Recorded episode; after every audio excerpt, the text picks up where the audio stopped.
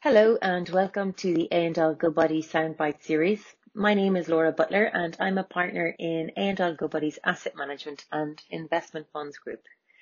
This soundbite covers the EU regulation on sustainability related disclosures in the financial services sector, which was published and entered into force at the end of 2019. The regulation has wide scope. It impacts the investment funds, insurance and pensions industries but for the purpose of this soundbite and the accompanying briefing note, I'll summarise some of the points in the regulation that are relevant for UCITS, UCITS managers and AIFMs. As the name suggests, the regulation is concerned with information disclosed to investors, specifically about sustainability. But before I go any further, I want to emphasise that all UCITS, UCITS managers and AIFMs will be required to produce disclosures on sustainability in order to be compliant with this regulation. Overlaying the sustainability requirements are additional disclosure requirements for investment funds which have a particular ESG type focus. There are three types of funds that fall into the, this category. The first type is an ESG labelled fund, which is a fund that promotes environmental or social characteristics, a so-called light green fund. The second type is a sustainable fund, which is a fund that has sustainable investment as its objective. The third type is a carbon reduction fund, which, as the name suggests, is a fund that has the reduction of carbon emissions as its objective. Sustainable funds and carbon reduction funds are both so-called dark green funds. Turning back to the disclosure requirements themselves, all financial products, whether they have an ESG focus or not, will need to actively take steps to become compliant.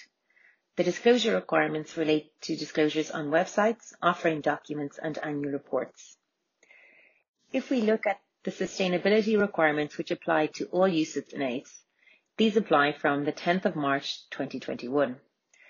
Financial market participants, which includes AIFMs and UCITS managers, must publish on their website and in prospectuses information about how they integrate sustainability risks into their investment decisions and how they carry out due diligence on the adverse impacts of their investment decisions on sustainability factors.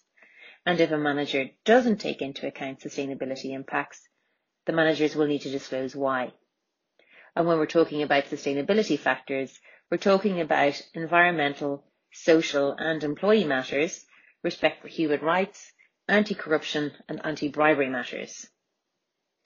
Fund managers must also publish on their website in relation to their remuneration policies how those remuneration policies are consistent with the integration of sustainability risks.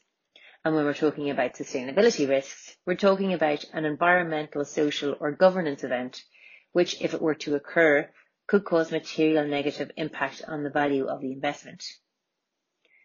The light and dark green funds mentioned earlier have additional disclosure requirements overlaying what I've just described, as well as an additional disclosure requirement in annual reports. That requirement has a later implementation date of 1 January 2022. Regulatory technical standards, which are required under the EU disclosures regulation, will provide details of the specific content, methodologies and presentation of each required disclosure. The three European supervisory authorities, which includes ESMA, who have been tasked with drafting the standards, have issued a joint consultation to aid the preparation of the standards. Because the disclosures regulation is relevant for all UCITS managers, UCITS and AIFMs, so too is the consultation. You can hear more about the consultation in a separate soundbite prepared by my colleague Anne Shields, which is available on our website, algoodbody.com. I hope you found this overview helpful. I can be reached at lbutler at algoodbody.com. The detailed in focus note which accompanies this soundbite can also be found on our website.